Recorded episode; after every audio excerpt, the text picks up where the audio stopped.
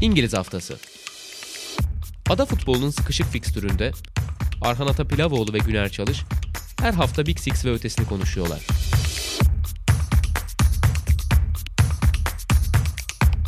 Statsbomb işbirliğiyle. Sokrates'ten, Sokrates Podcast'ten herkese merhabalar. Ben Arhan Atapilavoğlu. Bugün İngiliz Haftası'nın yeni bölümünde sevgili Güner Çalış ve Enes Güntekin'le birlikteyiz. Önce konuğumuza döneyim. Hoş geldin abi. Oğlum abi burada olmak bir şeref. Teşekkür ediyorum davetiniz için de. Abi sen de hoş geldin. Bugün konularımız biraz yoğun. Brentford Chelsea maçına uzanacağız. Genel bir Manchester United portresi yapacağız ve son olarak da zaten şampiyonluğu belirleyebilecek olan Manchester City Liverpool maçına uzanacağız. Öncesinde Brentford Chelsea maçıyla başlayalım. Senle başlayalım Güner abi. Nasıl bir maç buldun? Enteresan bir sonuç Chelsea adına. Yani Stamford Bridge'de böyle uzun süredir net bir mağlubiyet gördüğümü hatırlamıyorum ama bana bu sezon izlediğimiz Southampton maçlarını anımsatan bir görüntüyü izletti maç. Sen neler gördün? Sen nasıl buldun maçı? Senle başlayalım. Ee, ben de sonuç olarak ve sonucun beklenmezliği olarak geçen seneki bana West Brom maçını hatırlattı. Belki hatırlarsınız onu evet, da. Ee, evet. Son haftalarında olan. Maçın gidişatında da aslında tam öyle bir Brentford'un işte dominasyonundan da bahsetmek güç bence. Hani zaten özellikle ilk yarıda falan Chelsea'nin çok daha üstüne olduğunu söyleyebiliriz. Yani biraz o yüzden kaza gibi değerlendirmek sanki daha doğru geliyor bana. Zaten Chelsea'nin bu maça gelene kadar ki form durumda ortadaydı. Ha bu kaza neden kaynaklandı? Bunun tabii teknik bir açıklaması da illaki yapılabilir. O ayrı bir şey ama e, hani çok böyle ortada büyük bir problem olduğunu, hani Chelsea şu an saha içinde kriz olduğunu söylemek de çok doğru olmaz gibi geliyor bana. Hani başta onu vurgulamak lazım bence. İşte birincisi bu. İkincisi yani teknik kesin olarak şu sebeptendir diyemem ama belki e, işte Chelsea'nin dörtlü savunmayı tercih etmesini ve buradaki belki savunma yerleşiminin belli sıkıntılar yaratmasından bahsedebiliriz. Sonuçta çok daha fazla kereler üçlü savunma kullanan ve işte buna aslında endeksli bir takım baktığında. Çünkü hani biliyorsun Brentford iki forvetle bir arada oynuyor ve sanki gollerde savunmanın diziliminin, savunmanın adam paylaşımının yer almasını çok iyi değildi gibi geldi bana. Çok doğru değildi gibi geldi. Hani o yüzden de biraz aslında Chelsea'nin kolay goller yediğini de söyleyebiliriz gibi geliyor bana. Zaten bir tarafta Tony bir tarafta Mbeumo hani iyi forvetleri de olan bir takım Brentford. Fiziksel olarak da özellikle rakibi zorlayabilecek de bir takım. Biraz tabii kaza olduk. Bir de hani Brentford Chelsea'yi de bir noktada derbi olarak da değerlendirmek mümkün. Yani tabii küçük derbilerden biri yani gidip hani Chelsea, Arsenal, Chelsea, Tottenham gibi bir maç değil ama hani o anlamda da Chelsea açısından hani yıkıcı da bir maç. Brentford açısından da tabii çok önemli bir galibiyet oldu. Christian Eriksen'in de çok iyi bir performans gösterip hani öyle de bir tat bıraktığını da söylemek lazım herhalde. Ee, kesin. Yani Christian Eriksen'in böylesine dönüş yapabileceğini herhalde Euro 2020'nin sonundan sonra hiçbirimiz düşünmüyorduk. Ee, antrenmanlara başladığında bile ben korkuyordum. Fakat hani Norwich maçında Brandon Williams'la yaşadığı mücadele sonrasında attığı gol çok hoş bir durum hepimiz adına. Enes sana pası şuradan atayım. Ben maçı izlediğim anda işte bahsettiğim gibi o biraz Southampton edasını gördüm Brentford'da ki çok uzak bir takımda değil aslında Southampton'ın yapısal pres gücüne baktığımız zaman. İstatistiklere baktım Statsbomb'dan. Sezon genelinde baskı aksiyon sayısı 150 Brentford'ın. Chelsea maçında 272 bu sayı. Baskıyla kazandıkları top sayısı maç başına 25, Chelsea maçında 40. Ya, zaten ilk dakikalardan bu yana çok net bir baskı vardı Chelsea'ye karşı. Acaba Lukaku tercihi gelebilir miydi Tuhel'den bu maç özelinde? Çünkü hava topunda da çok hakim bir takımdan bahsediyoruz. Ne dersin? Ya şimdi şöyle birincisi hani az önce Güler'in bahsettiği mevzu üçlüden dörtlüye dönme mevzusu keza hani savunmada yarattığı defolar kadar topla çıkarken de depo yaratıyor. Bu nedir abi? Mesela merkezde iki tane sırtı dönük top alan pivota ek 3 tane stoperle çıktığınız zaman çoğu presi kırabiliyorsunuz. Bu da geriden topla çıkma aksiyonlarınızda çok fazla başarı getiriyor. Ama gel gelelim siz bunu dörtlüye çevirdiğiniz zaman ister istemez bir tane stoperden eksilip bir tane de hani en ön oyuncu koyuyorsunuz ve burada şey problemi doğuyor. Kısa çıkarken problem yaşıyor bu takım. Ve hani burada Brentford'un hani genele aksine burada baskı sayısının artması ve baskı sayısıyla birlikte artan hani topla, topla kazanma sayısının artması yani aslında tesadüf değil. Üçlüden dörtlüye dönmenin böyle bir dezavantajı var temelde. Çünkü eğer birinci bölgeden ikinci bölgeye geçebilirseniz dörtlüde o zaman zaten fark ediyor ki üçlü savunmaların da en büyük hani bugün getirmiş olduğu artılardan birisi de bu. Birden ikiyi çok iyi bağlayabilmek. Ama sonrasında 2'den 3'e bağlarken de bir noktada sayısal eksik kalmak. Ama dediğim gibi işin özüne dönecek olursak da Lukaku tercihi makul olabilir. Ama hani hocanın aslında belli noktada kararını olumlu etkileyen ya da olumlu olduğunu gösteren gösterge şu Havertz'in 1.2 bir gol beklentisi var buradan hani çıkaramamış olması da aslında hani hoca dönüp de maçın sonunda bize şey diyebilir 1.2 en hani en önde oynayan oyuncum çıkart diyebilir bu noktada bize. Ama gel gelelim hani işin en en özünde bu baskıdan çıkamamak, bu baskının sebebi olan devamlı top kayıpları ve benim aslında en çok şaşırdığım noktalardan birisi de yani Chelsea bu sezon ligin en iyi duran top kullanan takımı desem herhalde çok fazla karşı çıkacak insan olmaz. Ya West, West Ham'la muhtemelen kafa kafayalardır. Her duran topun devamında bir zafiyet yaşadılar. Her duran topun devamında bir pozisyon verdiler. Yani bu birazcık da şeyle de alakalı olduğunu düşünmeye başlıyorum. Hani sonuç itibariyle ligin tepesiyle aralarındaki mesafe arttı. Alttakilerle belli ölçüde azaldı ama genel manada hedefi düşük bir takım olgusuna dönüştürdü onları. Bu bence Şampiyonlar Ligi performanslarına da sirayet edecek. Ben öyle düşünüyorum en azından. Ama bunlara ek olarak da son olarak da şunu ifade edeyim. Genel manada Jorginho'nun eksikliğini çok çok büyük bir eksiklik olarak tanımlamam fakat bu maçta defans önündeki ilk pivot oyuncusu ya da tek pivot oyuncusu olarak Ruben Loftus-Cheek'i gördüğümüz zaman ister istemez hani kesicilik konusunda da endişeler doğuyor. Jorginho'nun kapatabildiği ya da cover edebildiği alan kadar cover edemediği aşikar. Hani diğer bir probleminde özellikle de geçişlerde kesememeleri yönünde problem olarak da bunu söyleyebilirim kendi adıma.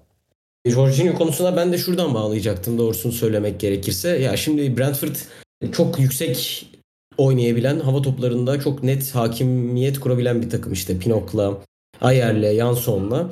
Böyle bir yapıda Lukaku'yu da zaten sürekli bir şekilde oynatmadığı denklemde bence muhtemelen hoca topu yerde tutayım diye düşündü.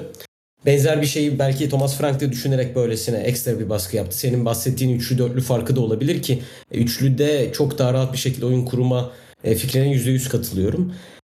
Topu indireyim diye düşündükten sonra Tuhel bence kesinlikle Jorginho tercihini yapmalıydı. Yani üçlüde top kullanabilen evet Mason Mount'u sayabiliriz ama bence o da bağlantıdan ziyade 2'den 3'ü geçirmeyi topu o koşullarıyla topsuz koşullarıyla bunu iyi yapabilen bir oyuncu. E, Loftus-Cheek ve Kante yani çok doğru tercih olmamış bence. Üçlüde bile sırıtabilecek bir ikiliyken dörtlüde iyiden iyiye bence sırıtmışlar ve özellikle bu geçişleri çok iyi yapamamada bence Jorginho'nun eksikliği fazlasıyla hissedilmiş diyebiliriz. 4-1 kaybetti Chelsea. Bahs- Buyur Burada abi. ayrıca şu da var mesela çok ilginç olarak bence. Hani bu az önce bahsettin ya pres sayıları hakkında 270. mesela orada abi en çok pres aksiyonuna giren 3 oyuncunun ikisi gol attı mesela. Vitali Canet en çok şey yapan, en çok pres yapan oyuncu falan. iki tane gol attı mesela. Hani bu da bir bakıma şey göstergesini gösteriyor sana hani işin sonunda. Bu baskının üçlüden dörtlüye geçişinin de bir aslında hani senaryosu olarak buradaki hani ne kadar sonuç verdiğini de gösteriyor bu. Kaybedilen topların ne kadar sıkıntılı yerlerde kaybedildiğine de bence dair e, bir işaret. Buradan dilerseniz United'a geçelim ekleyeceğiniz bir şey yoksa. Çünkü United ve City Liverpool maçını biraz daha fazla konuşacağız. İlk olarak Enes senle başlamak istiyorum burada. Çünkü Twitter'dayken paylaştığın tweetleri hatırlıyorum. Pogba'nın sol kanatta oynaması gerektiğiyle alakalı. Bu fikri ben de geçen sene bir derbi maçında hangi derbi maçı olduğunu hatırlamıyorum ama Pogba'nın sol kanatta oynadı. Sanırım City maçıydı. Emin olmamak City olması lazım. Evet City maçıydı diye hatırlıyorum ben de. Orada izledikten sonra ya neden hiç solda oynamıyor diye bir fikir belirmişti kafamda.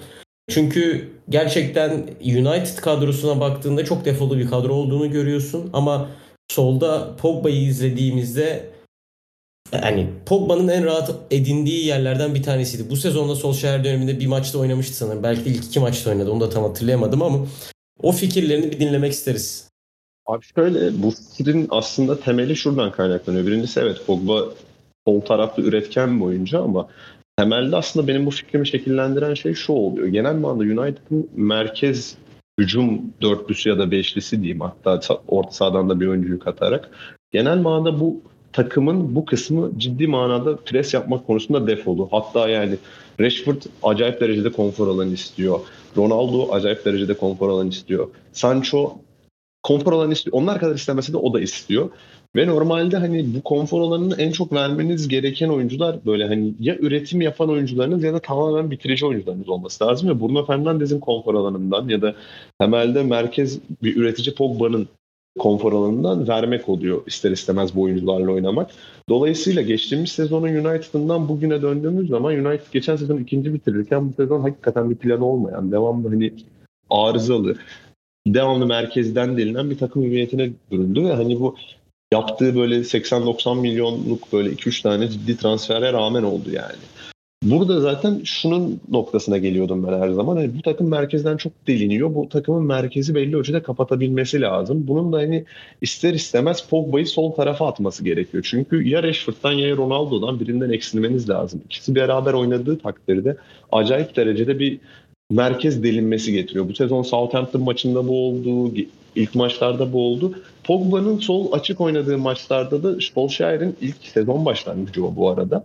Uzun bir süre asist kralı olarak geldi Pogba. 9 asistle falan geldi yani. E, hani bunun sonucunu da almışlardı ki Pogba zaten Solskjaer ilk geldiği zaman da 4-4-2 gibi baklava gibi dizilen ve sol aşağı daha çok yayılan bir oyun formasyonunda yer alıyordu. Temelde aslında Manchester United'ın iki adet problemi var şu aşamada bence. Birincisi dediğim gibi merkezden çok deliniyorlar. Bu merkez delinme problemini aşamayacak derecede de işin hani rakibi oyunu dikte edemeyecek düzeyde de geride bir defans önü pivotu eksikleri var. Bunu nasıl çözeceğiz? Bu tamamen oyuncu transferine bakar açıkçası. Hani sonuç itibariyle ne Matic, ne Fred, ne McTominay ya da hani alternatif bir oyuncu orayı tolere edemez. Bu defo çok büyük bir defo ve hani nasıl diyeyim affı olmayacak defolardan birisi özellikle Premier Lig düzeyinde. Hani merkez ikinizden birisi bu kadar yumuşak kalamaz yani ya da bir tane çok iyi top çıkaran oyuncunuz olmazsa bir oyunu inşa edemezsiniz.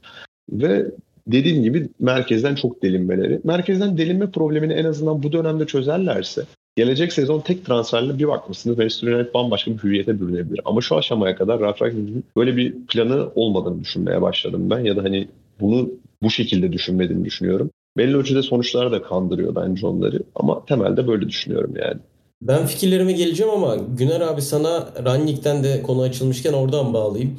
Gelecek sezonda United'ın yapılanmasını nasıl görüyorsun? Çünkü bugün saha, saha içi ne kadar karmaşık duruyorsa gelecek adına da Rannik kalacak mı? Kalacaksa danışman olarak mı devam edecek? Danışman olarak devam edecekse söz hakkı nereye kadar geniş olacak? Gelecek hoca kim olacak? Tuhel konuşuluyor, Pochettino konuşuluyor. Bu isimler doğru isimler mi? Ve nasıl bir kadro yapılanması olacak şeklinde çok fazla soru var. Sen United'ın yapılanma açısından nasıl bir yere evrileceğini düşünüyorsun ve Rangnick'in bu yapıda dümenden nerede olacağını düşünüyorsun? Yani doğru bence oradan başlamak lazım biraz. Şimdi tabii United'a dair bu sezonundan işte saha içindeki e, yaşadığı sıkıntılardan falan bahsedebiliriz ama şimdi Ragnik mesela gelecek sezon kalacak mı? Yani bütün bu projeksiyonları yaparken belki ilk başta oradan söz etmek gerekiyor ki şu anda çok da kalacak gibi durmuyor. Yani en azından işte saha içinde antrenör olarak saha kenarında çok da duracak gibi durmuyor. Ki yani United'ın herhalde bence en azından bu sezon için veya bu program için ilk e, söz edilmesi gereken nokta bu gibi geliyor bana. Yani antrenör meselesinin işte açıklığa kavuşması ve işte United'ın senelerdir hani Moyes'tan alarak işte Luis van Gaal'den alarak işte Mourinho'dan alarak yaşadığı bu antrenör krizinden söz etmek gerekiyor belki de. Yani saha içindeki aslında sorunların temeli de bir noktada bu. Çünkü takımın bir oyun felsefesi yok. Belli bir oyun felsefesini getirmeye çalıştıklarında bunu başaramıyorlar. İşte bunu başaramamanın sebebi antrenörün kendisinden ziyade onu arkada destekleyici bir yapının olmaması veya doğru kararlar alabilecek bir yapılanmanın olmaması. Bu zaten senelerdir söylenen şey United ile alakalı. Tabii bunun somutlaşmış, kemikleşmiş figürü de e, işte Ed Woodward'lu senelerdir. Glazer'ların takım sahiplerinin atadığı işte yönetici, onlar adına iş yapan biriydi Ed Woodward ve işte Ed Woodward'un genelde sağ içinden pek anlamadığı e, daha ziyade işte reklam anlaşmaları üzerinden bir başarısı oldu. Aslında bir işte iş adamı oldu ve bu yüzden de aslında kararlarını bunun üzerinden aldı. Çok sağ içiyle ilgilenmediğine dair eleştiriler vardı. Bence gayet de yerinde haklı eleştirilerdi açıkçası.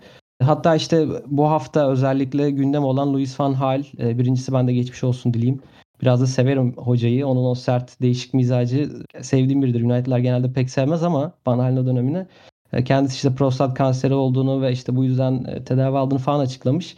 Rooney de hatta çok beğendiği biridir Van Haal'in. O da işte Twitter'dan bir geçmiş olsun dileklerini falan iletmiş. Şuraya getireceğim. Hani Van Hal bu hafta konuşuldu ve onun bu meseleden de önce işte Erik Ten Hag'ın gelmesi üzerinden bir açıklaması vardı.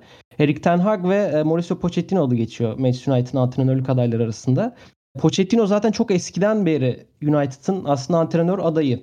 Yani işte Sir Alex Ferguson'ın da bana göre istediği bir nevi kendisinin uygun gördüğü bir aday. Çok uzun süre medyada dillendirilmiş Tottenham'ın başındayken de United'lı yazarlar tarafından E, bunun dışında Jamie Carragher tarafından dillendiriliyordu o dönemde de. Yani aslında Pochettino çok yıllardır beklenen bir figür. Bu işte bir dönem Mourinho için böyleydi çok daha eski dönemlerde. Erik Ten Hag biraz daha şu an öne çıkıyor gibi. İşte Erik Ten Hag öne çıkarken de Luis Van Gaal'e bu soruyu sordular. Önerir misiniz United'a gitmesini diye.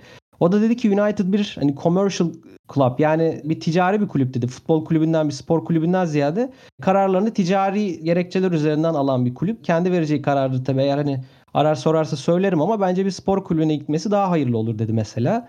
Ki United'ın temel bütün problemlerini aslında buraya endeksleyebiliriz gibi geliyor. E şuraya geleceğim. Yani buraya kadar anlattıklarım üzerinden şöyle toparlayayım.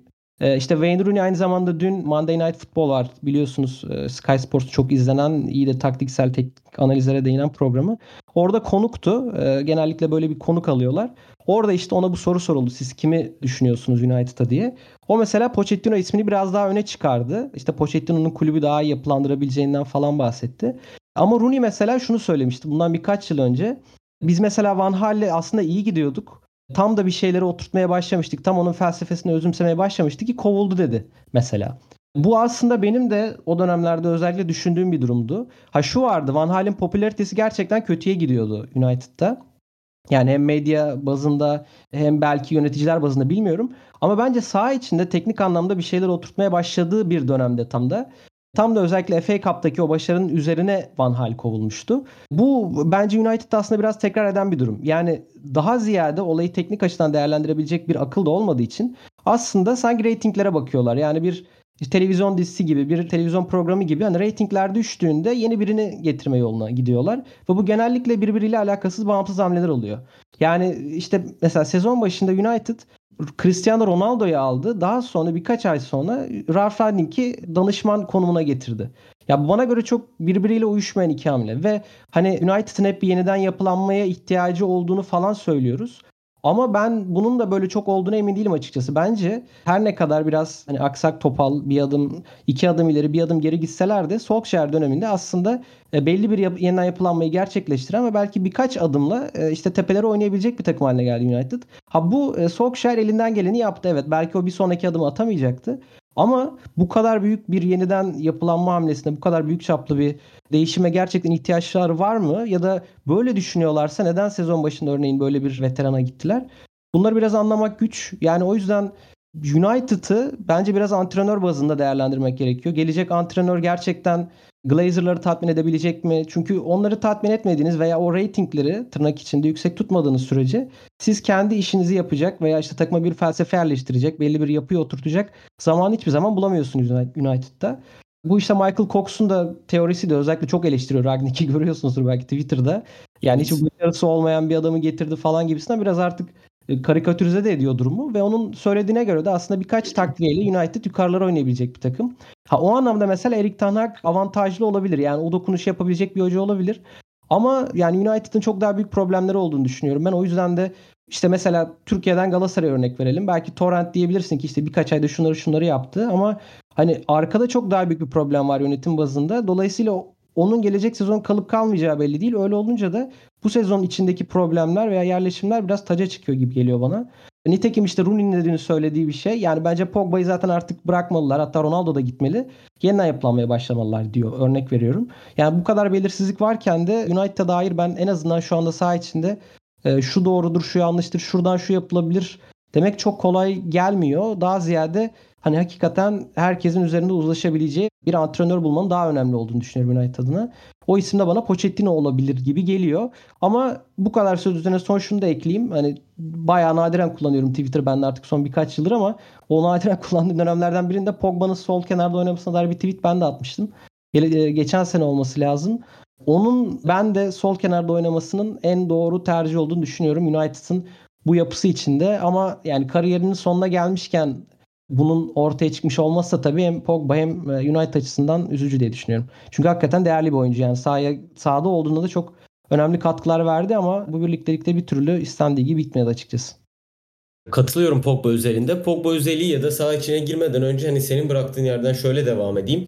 Ben United'ın yapılanmasında en büyük sorunun sahip olunan oyuncu grubuyla teknik direktörün bir türlü doğru uyuşmayı yapamadığını düşünüyorum. Yani Rannik bu oyuncu grubu için doğru hoca mıydı? Muhtemelen değildi. Mourinho çok uygun gibi gözüküyordu ama düşüş trendine girdiği bir dönemde birlikte oldular. Oyuncuların anlaşamadığı bir döneme girdiler ve sonrasında yollar ayrıldı. Van Hali Rooney öyle söylemiş. E, katılabilirim. Ama onun içinde işte bahsettiğin o popülerite dönemi yönetim açısından önemliydi. Kısacası bence United'ın aradığı teknik direktörün hem oyuncu grubunu tatmin edebilecek kadar kariyerli olması hem de aynı zamanda popüler olması gerekiyor. Bir şeyler kazanmış, bir şeyler kazanmaya aç ya da bir şeyler kazanmaya çok yaklaşmış. İsim bu işte Pochettino bana sorarsan bence de doğru isim. Ya Ten Hag'ın ben United'a gelip bir oyun felsefesi yerleştirebilecek kadar zamanının ya da doğru bir yapılanmanın içerisinde kendini gösterebilecek gücün olduğunu sanmıyorum. Çünkü bu tarz hocaların doğru organizasyonlarda olduğunu unutmamak gerekiyor bence başarılı olduklarında. Yani Pochettino geldi Spurs'e başarılı oldu, Southampton'da başarılı oldu evet ama Erik Ten Hag çok güzel bir yapı içerisinde başarılı oluyor şu anda. Gelir United'da başarılı olur ya da Pochettino Ten Hag'dan iyi hocadır demiyorum kesinlikle. Sadece demek istediğim şey Leipzig'ten çıkan hocaların, işte Hoffenheim'den çıkan hocaların, Salzburg'dan çıkan hocaların ya da Ajax'tan çıkan hocaların, Hollanda liglerinden çıkan hocaların organizasyonlarının çok iyi olduğu için bazen yanılsama yaratabileceklerini düşünüyorum. Hani Hollanda liginde gelen 30 gol atan oyuncuların farklı yerlerde gol atamamasına benzer bir örnek olarak. E, United'la alakalı bence bu yüzden çözülmesi gereken ilk nokta doğru hocanın kim olduğunu iyi seçmek. Yönetim ve teknik direktörler açısından söylüyorum bunu. Oyuncu grubuyla alakalı da gelen teknik direktörün önüne bence bir transfer dönemi sunmaları gerekiyor. Bu transfer döneminden kastım da evet hoca 4 transfer dönemi görecek. Ondan sonra biz bazı şeyleri düşünmeye başlayacağız diye. Çünkü bu kadronun ben evet bazı eklemelerle iyi noktalara gelebileceğini düşünüyorum ama o eklemelerin ucuz olacağını düşünmüyorum. Yani doğru eklemeleri yapabilmek için belki gerçekten birkaç farklı transfer dönemi geçirmeleri gerekebilir. Çünkü sahip oldukları oyuncular işte savunma önündeki oyunculara bakıyoruz. Fred McTominay, Nemanja Matic bunların hepsi belli seviyenin üstünde oyuncular ama hepsini bir arada yapabilen bir oyuncuya sahip değiller. Ya da bir özelliği çok iyi olan bir oyuncuya sahip değiller saydığımız bu üç oyuncuda. O yüzden öyle bir oyuncuyu bulabilmek için çok büyük paralar harcamaları gerekebilir. Yani nasıl Maguire ile Van Bissaka'yı aldılar ve bir transfer dönemini kapattılar. Benzer şekilde benzer bölgelere bu hamleleri yapmak zorunda kalabilecekleri transfer dönemleri geçirmek zorunda kalabilir diye düşünüyorum Manchester United. Sağ ile alakalı da bu bahsettiği Enes'in dediklerine gerçekten katılıyorum. Hani sol kanatta oynama noktasını Güner abi sen de bahsettin. Ben de istediğim gibi City maçında izlediğimde oyunun ne kadar farklı şekilde ilerleyebildiğini gördüm. Bence Pogba bu takımın en yaratıcı oyuncusu. Yani bunu pek konuşmaya bile gerek olmayabilir. Sol kanattan merkeze doğru kıvrıldığında da farklı şeyler sunabiliyor. Ne gibi soldan merkeze geldiğinde merkezi çok daha fazla yükseltebiliyor. Sol bekte Luke Shaw'un bindirme yaptığını görebiliyorsunuz. Sağ bekte de daha çok Van Bissaka'nın çıkmadığını ve sağ kanattaki oyuncunun daha çok bitirici formatında oynayabilecek bir oyuncu olabileceğini görebiliriz. Yani zaten takımda çok fazla forvet karakterli oyuncu var ama forvet karakterli oyuncuların hiçbirisi gelip size senede Salah gibi, Mane gibi 20 golü göstermiyor. 20 golü vaat etmiyorlar. Var olan oyuncuların da gol sayılarını bence yükseltebilir. Ya ben hatta o yüzden sadece Jadon Sancho, sola Pogba düşünüyordum. İyi de niye yaratıcı? Ortaya da merkeze de çok golcü bir forvet. Farklı şeyler sunabilir diye düşünüyordum ama öyle olmadı. Ronaldo geldi. Ronaldo da tam bu yapı içerisinde istediği şeyleri oturtamadı. Bence çok yanlış bir transfer oldu bu arada gerçekten. Gereksiz yani, bir birliktelik oldu yani şu aşamada öyle söyleyeyim ya da. Muhtemelen öyle. Bugünden bakınca evet bunu daha da rahat söyleyebiliyoruz ama bence o forvet kısmını daha farklı bir şekilde yani Ronaldo geldi ve şu an forvet alamayacak konumdalar bence. En büyük sıkıntı o. Ben bir bakıma da öyle olduğunu düşünüyorum. Yani Ronaldo geldi size 20 gol atamadı ve artık siz 20 gol atabilecek bir forvet de alamayacaksınız Ronaldo varken. En büyük çerçevede sorunu bu oldu bence. Ya çok uzattım ama çok kısa bir şey daha eklemek istiyorum. Hem Pogba hem Pochettino hakkında. Pogba ile ilgili şöyle. Yani Pogba şimdi Fransa milli takımında oynadığı rolle United'da oynadığı rol birbirinden farklıydı. Çok özellikli bir oyuncu olduğu için aslında yani iki farklı role de girebiliyor. Yani Fransa'da biliyorsunuz daha disiplinli bir rolü var. Yani merkez ikili oynuyor. Biraz daha aslında pasör. Yani oyunu oyun kurucu gibi oynuyor bir noktada ama pasör anlamda oyun kurucudan bahsediyorum. United'da özellikle Premier Lig'de o kadar disipliner bir rolde konumlandıramıyorsunuz Pogba'yı. Zaten bu daha önce denendi. İşte Mourinho döneminde denendi özellikle. Başka dönemlerde denendi. Orta ikili de o Pogba'yı konumlandırdığınızda aslında onun ofansif gücünden oldukça kısıtlamış oluyorsunuz. Ama Pogba'nın çok ciddi bir topla kat etme, dribbling becerisi de var. Yani aslında onu biraz daha ön alanda ve bu dribbling eder halde de görebilmeniz gerekiyor. E tabi bu belki hani üçlünün solunda kullanabilirsiniz bu anlamda. Ama bundan ziyade işte United'da özellikle sol kenarda olduğu zaman onu hem öne daha çok yaklaştırmış oluyorsunuz hem o defansif zaaflarını göz ardı etmiş oluyorsunuz. O anlamda da çok değerli oldu gerçekten. Çünkü dediğin gibi yaratıcılık katıyordu United. Yani Bruno Fernandes'in yanında çok değerli ikinci bir yaratıcı oyuncu oluyordu. Ama ona hem sakatlıklar hem işte mental problemler onu yararlanmanın önüne geçti. Hatta açıklama yaptı yani geçenlerde. Depresyondaydım özellikle Mourinho döneminde falan diye. Olmadı yani bir türlü. Pochettino ile alakalı şöyle yani dediğine ben Ten Hag konusunda katılıyorum. İyi bir hoca olabilir ama yani burası United. Hani daha farklı parametreler var gerçekten ve Pochettino'nun mesela PSG'ye gitmesinin bir sebebi de bu. Yani tamam PSG çok zor bir kulüp ama zaten kendini biraz da orada görmek istemişti. Yani giderken yaptığı açıklamalarda da bunu görebilirdik. O da yani evet oyunu daha teknik açıdan da kurgulayabilen çok iyi bir menajer gerçekten. iyi bir antrenör ama aynı zamanda insan ilişkinde de kendini geliştirmek isteyen o anlamda da zaten belli challenge'lardan geçmiş gerek Louis ile gerek PSG'de bir isim ve e, hakikaten Chosen One gibi epeydir de United'dan beklenen biri.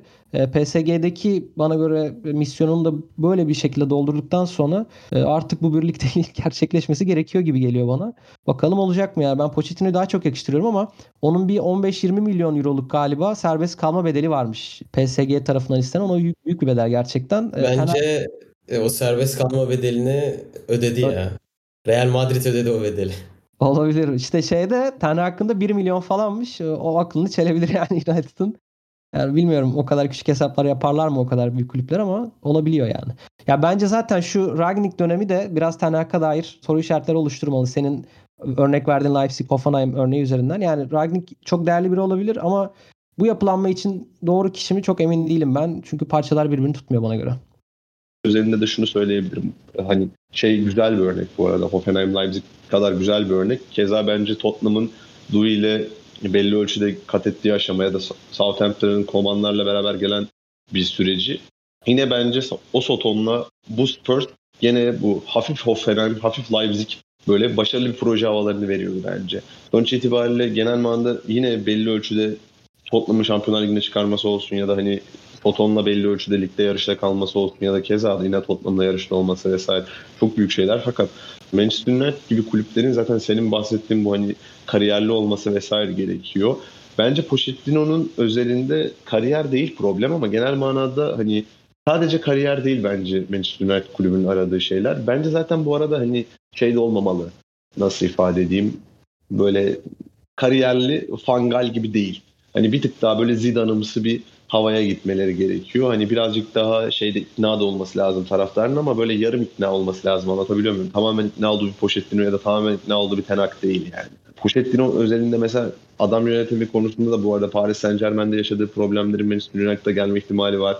Keza Ragnik'in bence bu aşamadan sonra organizasyonun bir parçası olması dahi bence sıkıntılı bir noktada. Çünkü oyuncularla yaşadığı ikili diyaloglar ya da oyuncuların hani Ragnik'i koyduğu yer bu Ted Lasso mevzusu hani bence yenidir yutulur bir şey değil. Sonuç itibariyle oyuncuların böyle şeyler konuşması kolay kolay hazmedilecek şeyler değiller. Sonuç itibariyle Rangnick bir gün oyuncu getirecek ya da bir organizasyon şeması getirmeye çalışacak kulübe ve sonucunda alacağı karşılık genel manada negatif bir yönde olursa zaten hani Rangnick'in bence ilk olarak bu noktada getirilmesi bile bence arızalı bir yapının partisi olduğunu gösteriyor.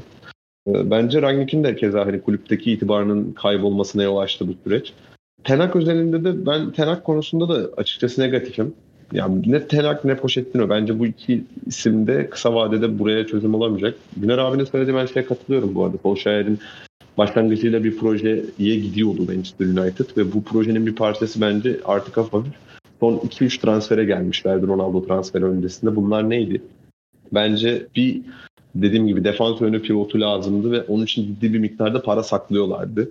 İşte Kamavingo profil değil ama mesela Kamavinga'yı da ortada ikinci bir oyuncu olarak kullanabilirlerdi. E, Monaco'dan Chouameni'yi kullanabilirlerdi bu konuda. Çünkü Pogba özellikle istiyordu yanına.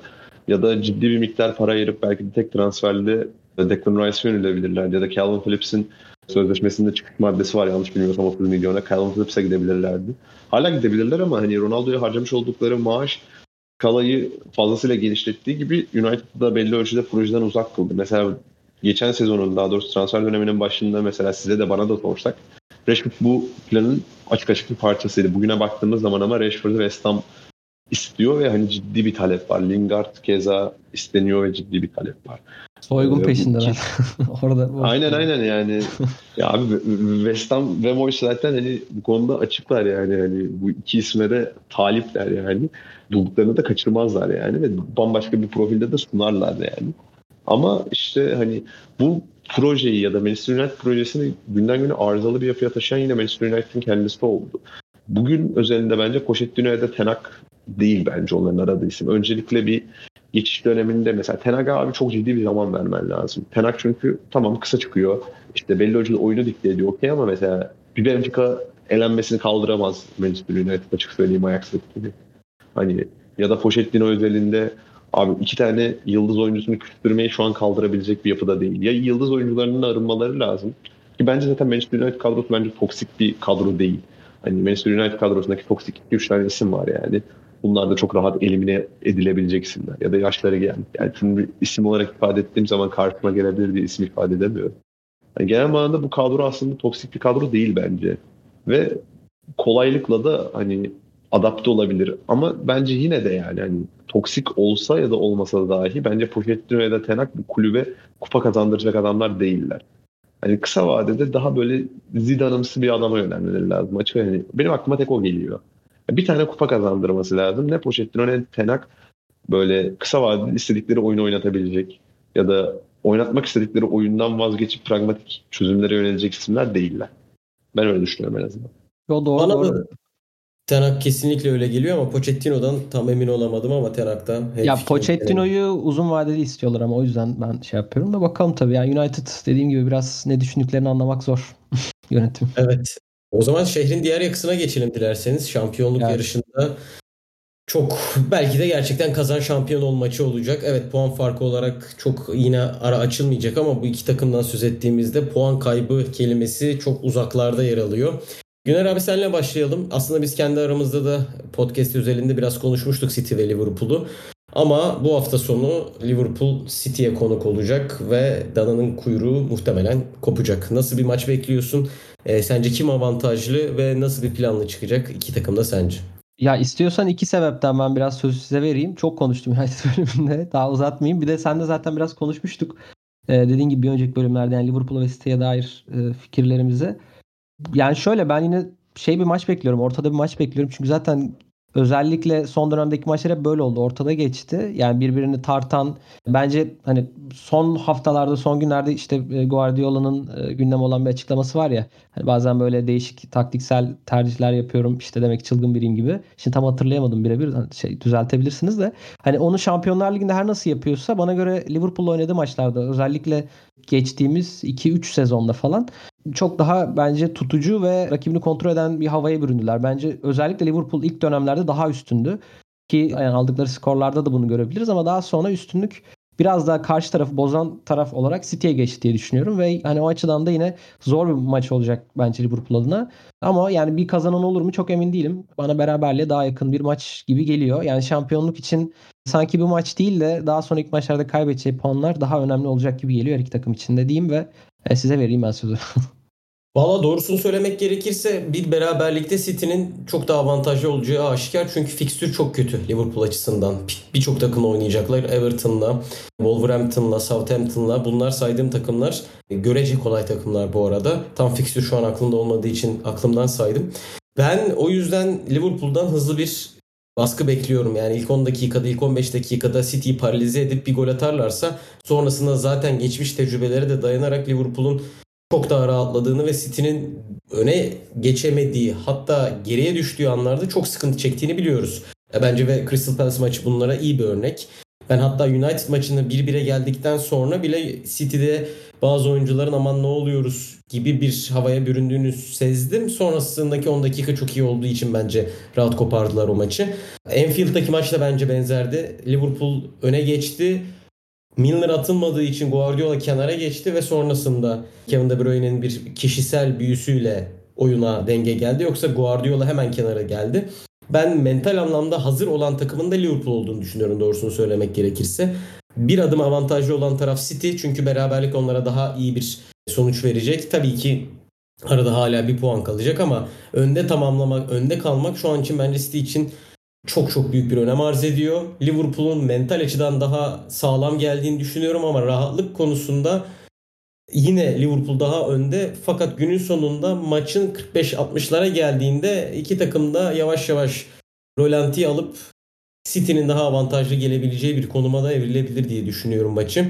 Enes buradan sana geçelim dilersen. Nasıl bir yapıyla çıkacağını düşünüyorsun? Son olarak ben de senin eklemelerinle birlikte bölümü kapatayım. Böyle bence hani sen söyledin ya sonuç itibariyle Liverpool'un daha hazır olduğunu düşünüyorum. Bence abi son böyle 4-5 maçını kazanmış bir Liverpool'dan özellikle Klopp Liverpool'dan daha mental güçlü bir takım yok. Hani ben Liverpool'u sevmeyen birisi olarak söylüyorum bunu. Hani böyle son 4-5 maçını kazanmış. Gelen bir Liverpool kadar mental gücü olan bir takım daha hatırlamıyorum ben. Ama hani bu Liverpool kadrosunda da keza problemler mevcut. Özellikle de hani geçtiğimiz senelerde mesela Van Dijk'a çok fazla önem atfediliyorken bugün özelinde takip ettiğim kadarıyla yabancı hesaplardan da en fazla övgü Alisson alıyor ve hani bu da Liverpool'un aslında belli ölçüde pozisyon verdiğinin bir göstergesi. Genel manada bu arada Liverpool'un hani çok fazla puan kaybetmiyorlar. Orası aşikar ama genel manada oyunda hani kuraklık yaşadıkları ya da oyununda zorlandıkları takımlar genel manada üçlü savunma takımları oluyor. Bunlar kim abi? Geçtiğimiz maçlarda yenildikleri Inter ya da berabere kaldıkları EFL Cup'ta finalde Chelsea ya da daha öncesindeki bir Arsenal ya da daha öncesinde yine Chelsea. Yine mağlup oldukları bir Leicester. Hani temelde hani benzeri maçları kaybediyorlar ve genel manada ya da puan kaybediyorlar. Burada ben çok çok kuvvetli ihtimal bir şey bekliyorum yani Pep'ten. Kyle Walker'la defans üçlemeli bir ya da Nathan Ack'la defans üçlemeli Walker'ı götürmeli. Bir üçlüye de fazlasıyla dönebilen bir yapı bekliyorum açıkçası Guardiola'dan. Ama sonuç itibariyle daha hani bu akşam da bence bunun bir göstergesini göreceğiz yani. Benfica maçı ve Benfica'nın denedikleri de keza üçlü savunma üzerinde şekillenebiliyor. Bunun bir göstergesini de bu akşam göreceğiz. Programı bugün salı saat 6.30 bandında çekiyoruz. Akşamı birazcık daha hani bu konuda fikirlerimde netleşmiş olur benim de. Ama temelde yani geride üçlü karşılayan, bu üçlüde Jota'ya çok fazla kafa topu vermeyen kalecisi olan, çizgisini iyi terk edebilen bir kalecisi olan takımların genel manada aslında fark yarattıkları aşikar Liverpool'a karşı. Çok fazla var mı böyle takımlardan? Tabii ki yok. Zaten bahsettiğimiz üzere 3-4 maç kazanmış bir Liverpool'un bir şekilde o gole erişebilmesi de çok net oluyor yani. Son 6 maçın 5'inde gol yememiş bir takım Liverpool. Yediğinde de Inter'den yemiş ve bir tane yemiş bir takım. Onda da yani 0.4 0.4 iskiye falan vermiş bir takım. Ya Liverpool özelindeki bence problem şuradan kaynaklanabilir. Liverpool kadrosu böyle çok geniş gözükse dahi çok geniş bir kadro değil. Ve her sezon benzeri defoları gösterebilen bir kadro. Keza her sezon aynı oyun oynadıkları gibi. Guardiola'nın özellikle son dönemde bu defoları iyi işlediğini düşünüyoruz. Düşünüyorum ben ki bence bu konuşlara da zaten sirayet ediyor son maçlarında. Hani geride bir tık daha mesela normalde %60-%70 bandında oynayan bir City varsa o maçlarda %55, %52 bazen hatta topu Liverpool'a veren bir takıma dönüşüyorlar. İyi savunma yapabildikleri senaryoda mid bloğa çekip bence bu sefer koşturacak takım olmayı yine hedefleyecektir City. Burada da hani ben City'ye daha yakınım.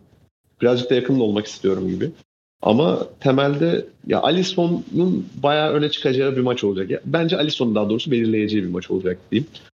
Çünkü Liverpool'da Fabinho ile eşleşecek bir Philip Foden tercihi ya da genel manada 10 numarasında ya daha doğrusu 4-3'ün en ucunda kim oynayacaksa genel manada Fabinho ile eşleştirip Thiago'yu derine indirmeli ve hani oyunu birazcık daha Liverpool setlerinde kurdurmaya yönelik bir tercih olacak Guardiola'nın. Çok net bence hani hep bunu tercih etti son dönemde. Özellikle de Fabinho'nun çok çok büyük önem arz ettiği dönemlerden ve hatta skor yaptığı bir Enfield'daydı yanlış hatırlamıyorsam o maçtan beri Fabinho'yu birebir markajlayıp diğer orta saha derine indirmeyi hedefleyen bir yapıya büründü City. Bu da ister istemez zaten toptan belli ölçüde fedakarlık gerektiriyor City adına.